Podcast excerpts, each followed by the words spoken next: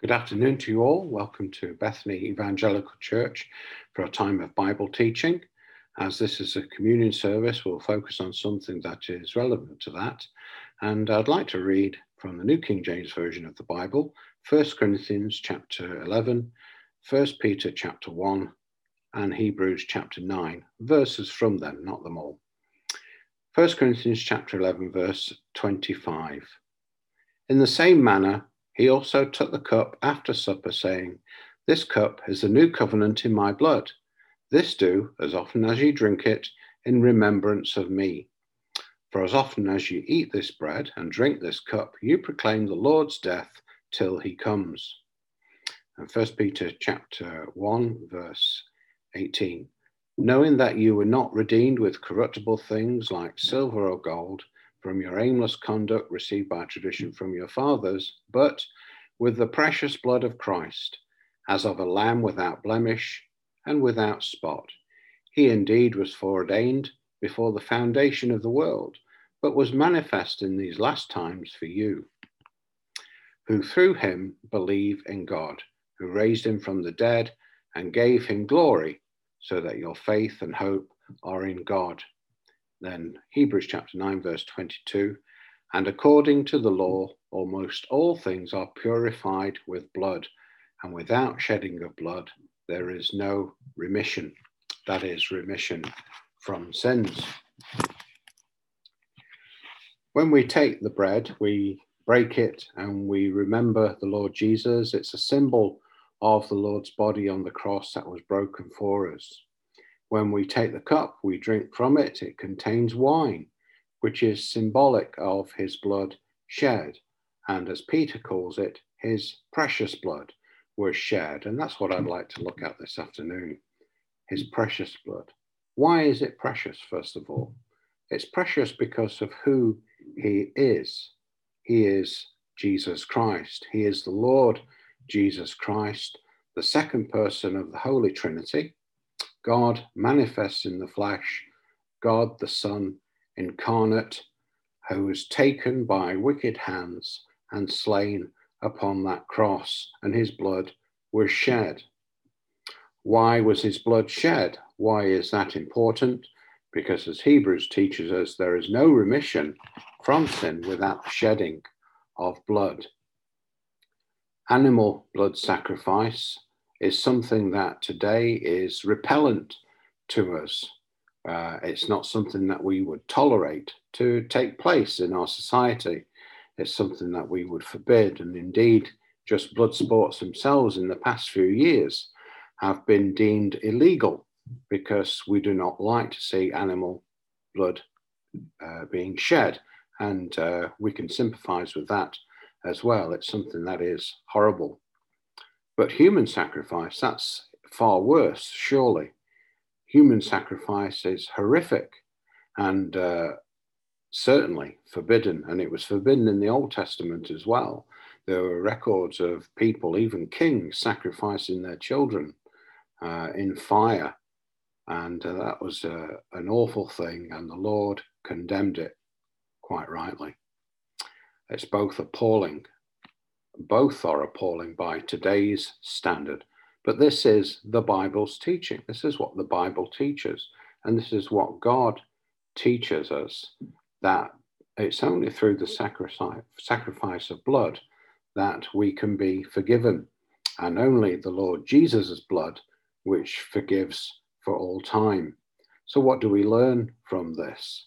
Well, one of the things that we need to learn is that just as blood sacrifice is appalling, what's even worse is our sin.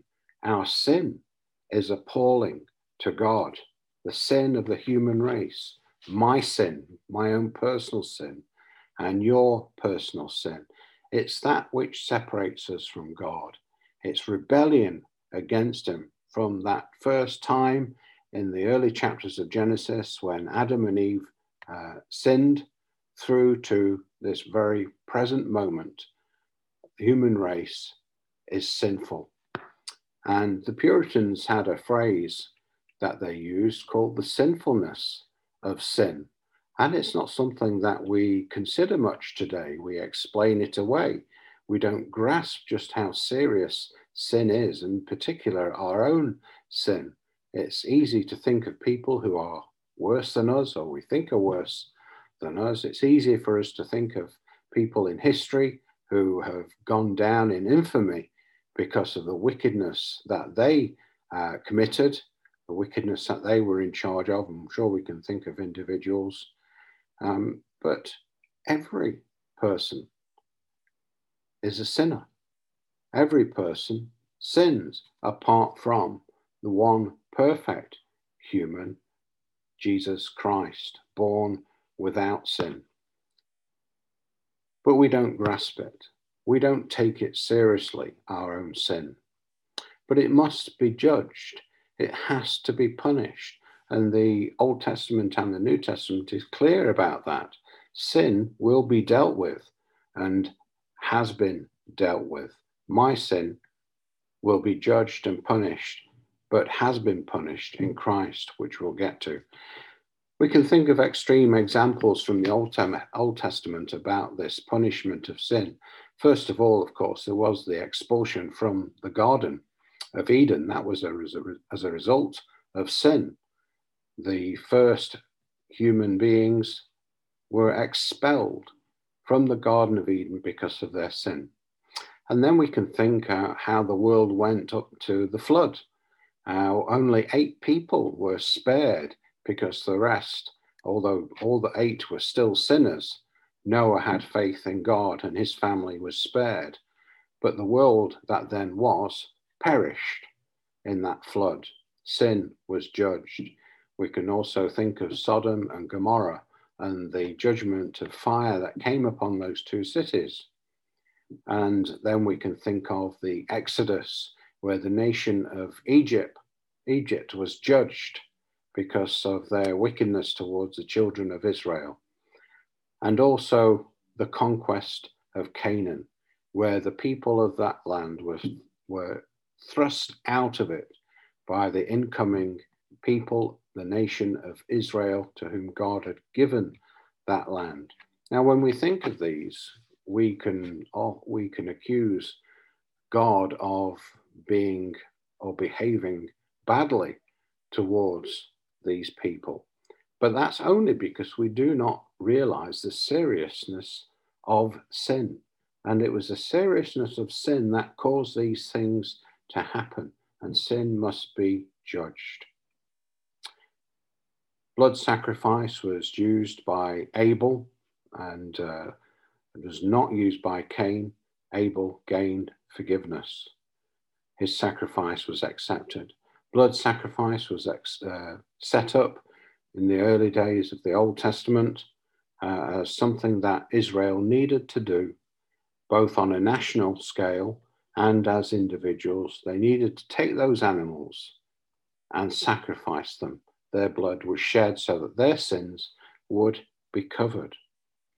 And they all point to Christ's final, once for all sacrifice on the cross, which is what we remember when we take the cup and uh, we drink the wine that is in it. We remember his precious blood shed upon that cross.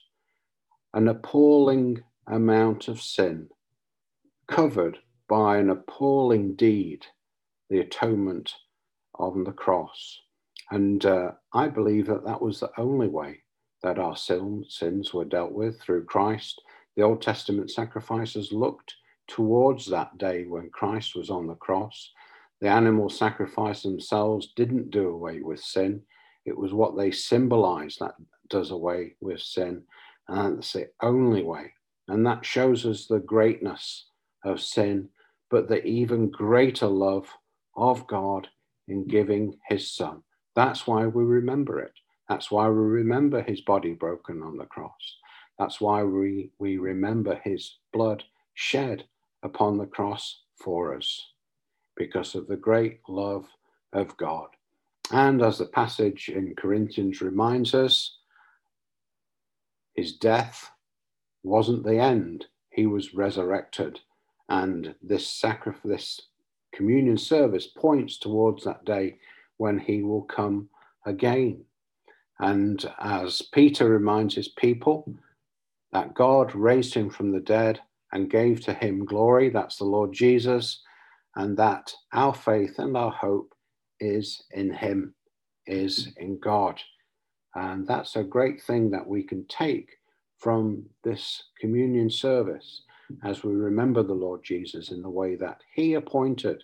And remember, he appointed this before the cross, knowing that his blood was to be shed in the way that it was.